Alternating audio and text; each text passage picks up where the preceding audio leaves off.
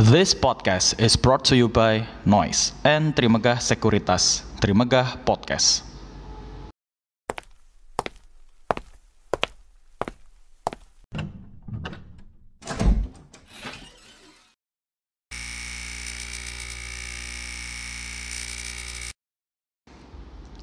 Pesugihan adalah suatu cara untuk memperoleh kekayaan dengan cepat dan instan tanpa harus bekerja keras layaknya pekerja pada umumnya. Dalam prosesnya, manusia sebagai pelaku pesugihan akan menjalin kerjasama dengan makhluk mitologi seperti demit, jin, ataupun siluman, di mana selama masa kontrak berjalan, makhluk mitologi ini memerlukan tumbal atau korban sebagai pengganti atau barter dari kekayaan yang diminta.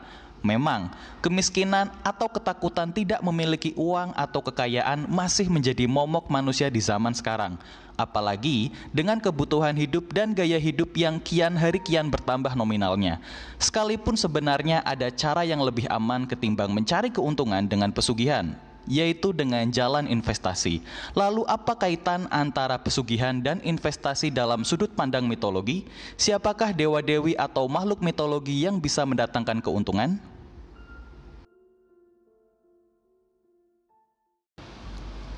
Selamat datang di semesta Sig Network Mythology.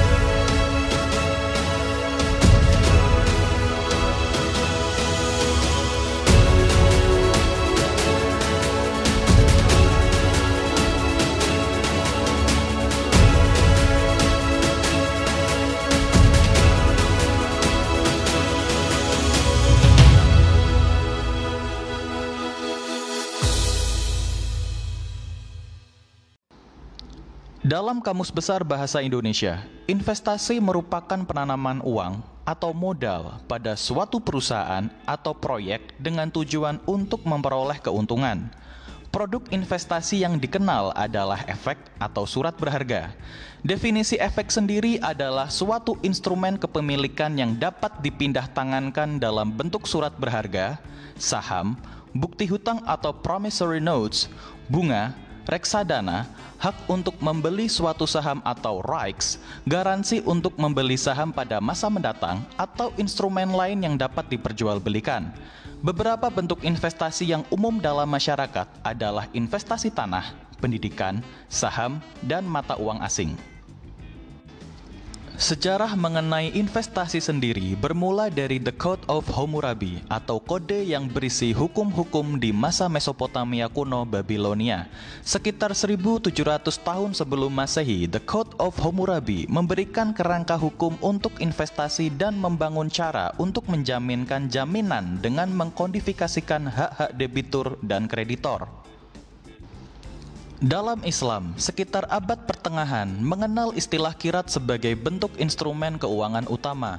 Kirat adalah pengaturan antara satu atau lebih investor dan agen di mana investor mempercayakan modal kepada agen yang kemudian digunakan untuk berdagang dengan harapan menghasilkan keuntungan. Kemudian kedua belah pihak menerima bagian laba yang telah diselesaikan sebelumnya, meskipun agen tidak bertanggung jawab atas kerugian. Banyak yang memperhatikan bahwa kirat hampir identik dengan komenda yang digunakan di Eropa Barat. Meskipun, apakah kirat berubah menjadi komenda atau keduanya berkembang secara independen tidak dapat dipastikan. Komenda sendiri memiliki arti suatu bentuk kepercayaan yang digunakan di abad pertengahan di mana barang dikirim ke orang lain untuk perusahaan tertentu. Tujuan investasi adalah untuk mendapatkan pendapatan yang tetap dalam setiap periode, mengontrol atau mengendalikan perusahaan lain, mendapatkan pasar untuk produk yang dihasilkan, mengurangi persaingan antar perusahaan-perusahaan sejenis, dan menjaga hubungan antar perusahaan. Manfaat investasi di antaranya mampu menjadi potensi penghasilan jangka panjang mengungguli inflasi, mendapatkan penghasilan yang tetap, dan menyesuaikan dengan suatu perubahan kebutuhan.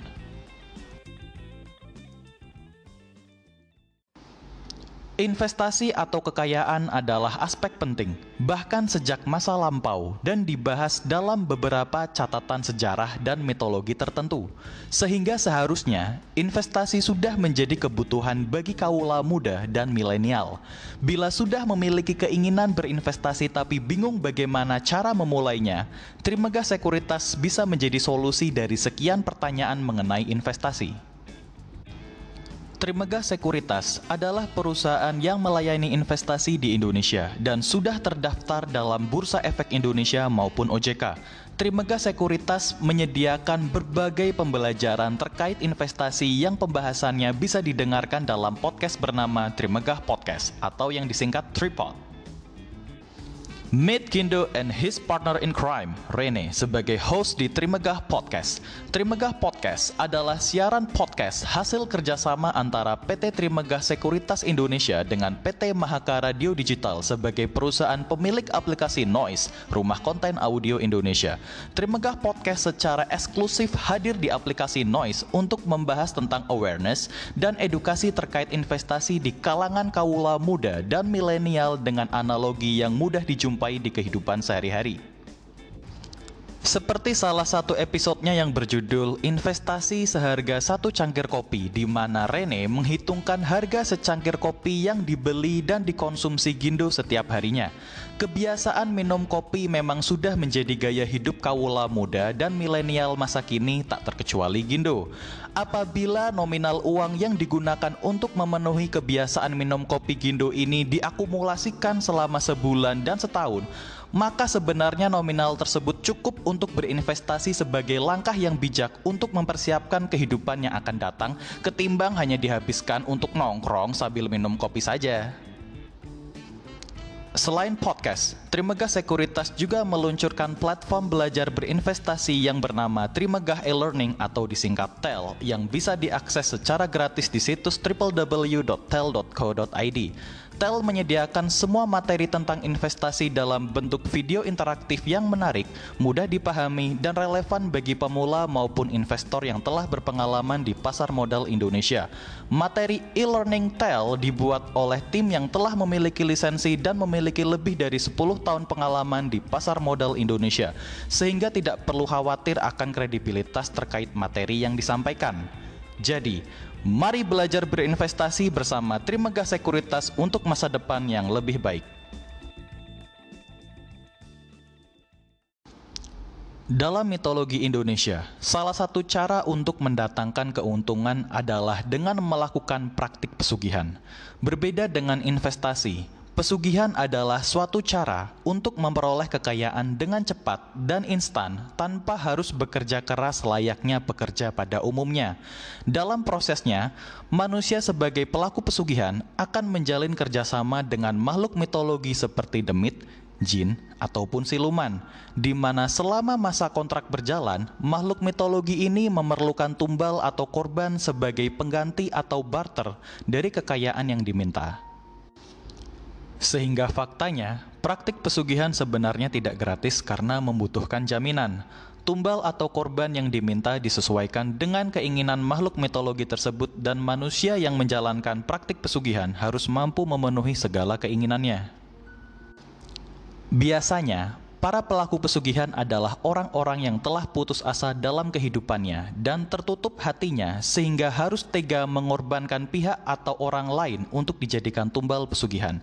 Pada dasarnya, dalam pesugihan, pihak manusia yang melakukan praktik pesugihan akan selalu dirugikan, apalagi kekayaan yang didapatkan tidak akan berlangsung lama jika tidak bisa memenuhi tumbal dalam kurun waktu tertentu. Apabila pelaku pesugihan telah meninggal dunia, maka hasil kekayaan dari praktik pesugihan juga akan lenyap jika tidak ada seseorang yang meneruskan atau mewarisi pesugihan tersebut. Dari sudut pandang supranatural, sebenarnya arwah dari pelaku pesugihan yang telah meninggal akan dibawa oleh makhluk mitologi yang dulu disembahnya. Arwah pelaku pesugihan itu akan dijadikan budak atau bagian dari makhluk mitologi tersebut. Karena menjadi bagian dari makhluk mitologi, secara perlahan arwah pelaku pesugihan itu akan berubah menjadi makhluk mitologi yang dulu disembahnya. Arwah pesugihan yang telah menjadi makhluk mitologi akan mencari orang lain atau korban baru yang ingin mendapatkan kekayaan dengan jalan pesugihan. Jadi, praktik pesugihan sebenarnya sama dengan model bisnis MLM. What? Beberapa jenis pesugihan di antaranya memelihara tuyul, pesugihan perkawinan dengan siluman ular, pesugihan kain kafan, pesugihan gunung kawi, pesugihan buto ijo, pesugihan kera, pesugihan babi ngepet, pesugihan tikus ngepet, pesugihan kelelawar ngepet, dan lain sebagainya. Asal jangan ngepet ya. Sekalipun demi memperoleh keuntungan dan kekayaan dengan cepat, tapi kita hidup bukan dengan jalan pesugihan. Menjadi seseorang yang memiliki financial freedom tidak ada jalan pintasnya dan harus melalui kerja keras, edukasi, maupun investasi yang baik. Dalam mitologi Tiongkok, mengenal sosok bernama Budai atau The Laughing Buddha yang dipercaya mampu membawa keberuntungan. Budai atau juga dikenal sebagai Hote atau Putai, adalah seorang biksu Tiongkok yang dihormati sebagai dewa dalam Buddhisme Tiongkok dan juga dikenal dalam Buddhisme Jepang. Budai diperkirakan hidup sekitar abad ke-10 di kerajaan Wuyue. Nama Budai secara harfiah berarti karung kain di mana mengacu pada tas yang dibawanya dan digambarkan sebagai tas yang dibawa tanpa tujuan. Sifat Budai yang periang, lucu, dan gaya hidupnya yang eksentrik membedakan Budai dari kebanyakan guru atau tokoh Buddha lainnya. Budai hampir selalu terlihat tersenyum dan tertawa, oleh karenanya, ia diberi julukan The Laughing Buddha atau Buddha tertawa. Budai digambarkan sebagai biksu botak yang gemuk dan mengenakan jubah sederhana. Budai tampak membawa sedikit barang miliknya di dalam karung kain dan hidup miskin tapi puas atau merasa berkecukupan. Budai akan dengan senang hati menghibur anak-anak yang memujanya dan yang mengikutinya karena ingin menepuk-nepuk perut besarnya dengan gembira. Sosok Budai muncul di semua budaya Tiongkok sebagai representasi dari kepuasan dan kelimpahan. Budai memikat masyarakat Tiongkok karena dapat memprediksi nasib seseorang dan bahkan pola cuaca.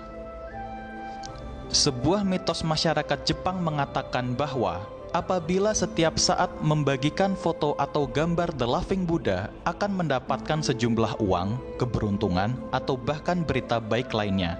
The Laughing Buddha juga telah berperan dalam praktik feng shui untuk mendatangkan kesuksesan, kelimpahan, kebahagiaan, dan kesehatan.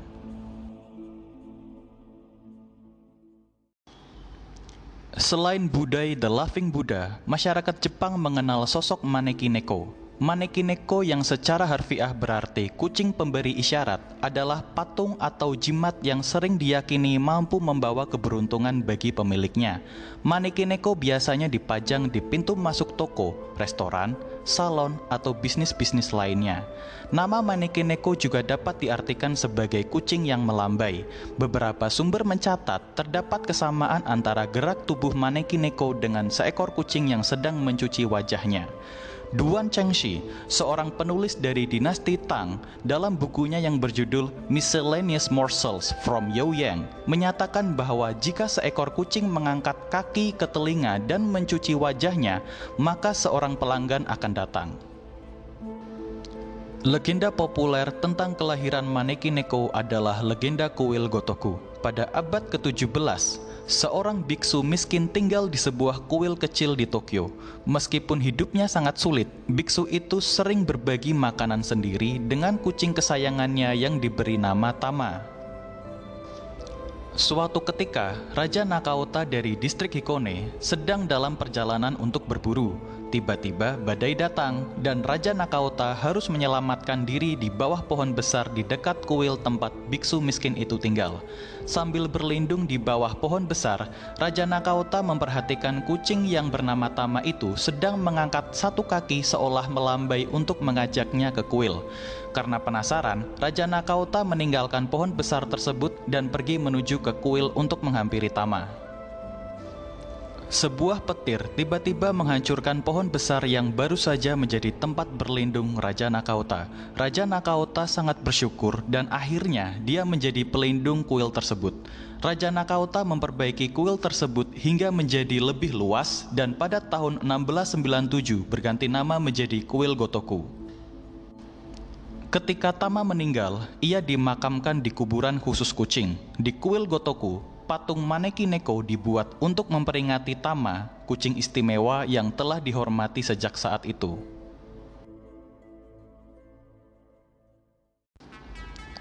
Episode podcast ini dibuat tanpa memungut biaya atau tanpa promosi berbayar dari pihak Trimegah Sekuritas, Trimegah Podcast, ataupun Noise. Episode ini dibuat secara sukarela dan murni untuk persembahan kepada Trimegah Sekuritas dan Trimegah Podcast karena memang aku menyukai kontennya. Jadi, jangan ragu untuk mendengarkan Trimegah Podcast hanya di aplikasi Noise, rumah konten audio Indonesia.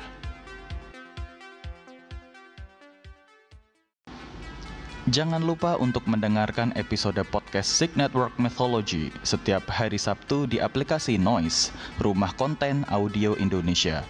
Apabila kalian memiliki ide ataupun saran untuk episode podcast Sig Network Mythology selanjutnya, email saja ke sig.aegis@gmail.com dengan subjek ide untuk podcast mitologi.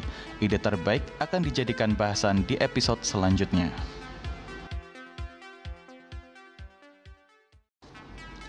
Special thanks to Trimegah Sekuritas, Trimegah Podcast, and also Noise.